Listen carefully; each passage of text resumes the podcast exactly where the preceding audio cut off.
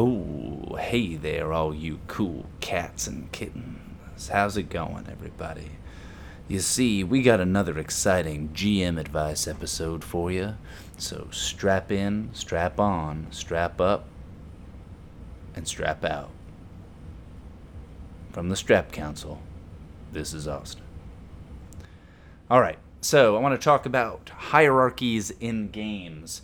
I remember reading the Legend of the Five Rings Lion Clan supplement and them talking about the military. And actually, hold on, let me go get it.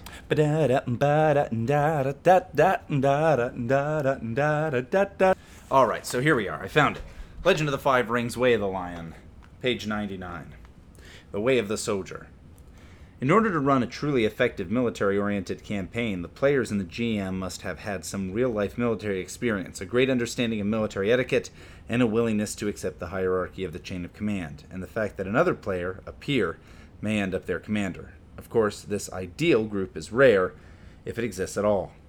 While there are many games that have potentially great military campaigns, the difficulty in role-playing uh, role-playing this kind of game lies in the very thing that gives the military its structure, the chain of command. Role-playing games usually create a group of characters who begin as equals, who through experience and character development find their own place in the social strata that sets them apart from their peers. A military campaign changes all of that.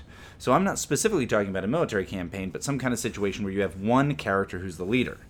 They give advice for the commanding GM, they give advice for a commanding PC, and then they get into a lot of stuff about like armies and how armies work. Well, that's not all super useful to me so I figured to take out a few ideas. One is an NPC leader, the other is a spurned NPC leader, and then finally the PC leader. So I'm going to start with the NPC leader. Case number one. Person who's a non player character who the other characters should be listening to, who um, they should be following. This is the Julie Dench M who tells James Bond where to go, and she's like, James Bond, you've got to go over here. For some reason, Javier Bardem is doing something, and that's important for some reason, or again, something, and he knows exactly when trains are supposed to show up, and then later on it's Ray Fiennes. Ray Fiennes. Ralph Enos. Ray Fiennes. Huh. All right. So, the party is taking on its most dangerous mission ever, and the mission commander is Rex McCluskey, U.S. Army Major and father of two. Yeah, that dude should probably bite it pretty early on. My god, you killed that man? A veteran? A father? A wonderful lover? An HH model train builder? You monster. To a lot of GMs, there's an appeal to keep an NPC commander, superior, or leader, whatever you want to call them, with the party. Um, I think part of that comes into A, just straight up control. The fact that you can have somebody on the ground babysitting the characters and saying, no, don't go that way, go this way. No, stop doing that, do this other thing. Um, I have used it in the past to always argue the opposite that I would have an NPC in a position of authority to always show the opposite of what they were saying. A person in a position of authority who the characters ostensibly had to listen to, who, when they said, Well, couldn't it be dogs that are bad? And they would say, I don't know. Cats can be bad too, and here's why I think that. And they could provide that other side of things so the characters could always think about it. Um, uh, here's my suggestion. Don't do that. So if if you plan to have them actually guide rein in or command the party if that's your plan ditch it. Have the setup and then let's see that character beef it and beef it real hard. I mean let's see the old lady really ask where he is. If there's an npc in the midst of the party that is not a problem. That's not the issue. But for the party to be led around by an NPC, that's the problem. What if the NPCs disagree with the commander? Honestly, that's your best bet, and I'll address that in the next little bit here. Um, you'll just have to wait. My suggestion is that you ditch the babysitter pretty early if they really are there to kind of be watching over the group. So if they really are they are set up to be the Tom Hanks on the mission to save Damon, ditch them, get rid of them. Ditching the NPC leader allows the PCs to jockey for the position, to disagree with one another, and to engage in lots of drama. Unless you're cool with them not actually following the orders of this leader. In that case, then we arrive at Case number two. the spurned NPC captain. Case number two. In a lot of movies and TV shows, particularly from the 80s and 90s, you usually have a police captain who looks like one of my uncles, who is screaming at the star of the film, You, your gun, your badge, on my desk now. Is there a benefit to having an NPC leader that the PCs won't obey? Yes. The drama of them, dealing with that exact issue. That's the thing that you benefit from. And since the leader is an NPC, the GM can have them argue in a way that stirs up the differences between or among the PCs, whichever is more grammatically correct. Again, drama! That's the goal here. So you're trying to get something to this story. These two characters have a different view of things. Well, if you have a leader that they have to obey, it can kind of push that under the rug. If you have a leader that can be disobeyed, that the characters can argue with, that's almost better because now when the character most upset with the PC is. Uh, I'm sorry, with the character who's most upset with the leader is bringing up why they think the leader is wrong, why they shouldn't do this. The leader, the NPC leader, can pull in one of the other PCs and discuss why this PC is wrong because of the other PC's philosophy. And that kind of thing can be really, really good to get out some of those um, kind of character motivations. And that stuff can be really useful, really good to have that going on at the table.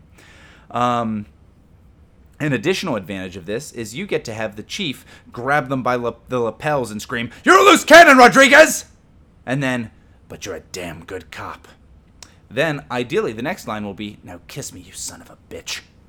Case number three. The PC leader. But, and hear me out, what if the leader was one of the PCs? Well, surely that would be fine and dandy and all is good when it's sunny. But here's the rub, little chub. What if I have a PC who is the leader and the team of PCs and the others don't listen to them? Good. That's what you want. It's called drama. Ever heard of it? I'd like to point back to drama from earlier. This is a great way to set up inter PC conflicts. I gave you an order, damn it. Order! You're the one that's out of order. This whole damn courtroom's out of order. Now, where the hell is my order of buffalo wings? That's the kind of thing that you want. All of this is a bunch of make em ups, so much so that, like many forms of real authority, I mean, after all, it's just what we decide it to be. So, having a PC be the leader of the team really works. It creates an incentive for the players. It also allows a new dynamic. They the PC who's in charge can be rewarded or chastised or punished or embarrassed depending on how the team performs. You get that extra info plus now you get scenes where the team lead has to meet with the director to find out stuff and is told, don't tell the rest of the team this. Do they tell the rest of the team this? We'll find out on another exciting episode of Secret Mystery Guys. There's a dude smoking who we don't see his face, and another lady who's looking at him, and somebody there who's typing on a keyboard, probably a hacker, and another lady who goes to the place where they buy hot dogs outside filmed in front of a live studio audience. Anyway,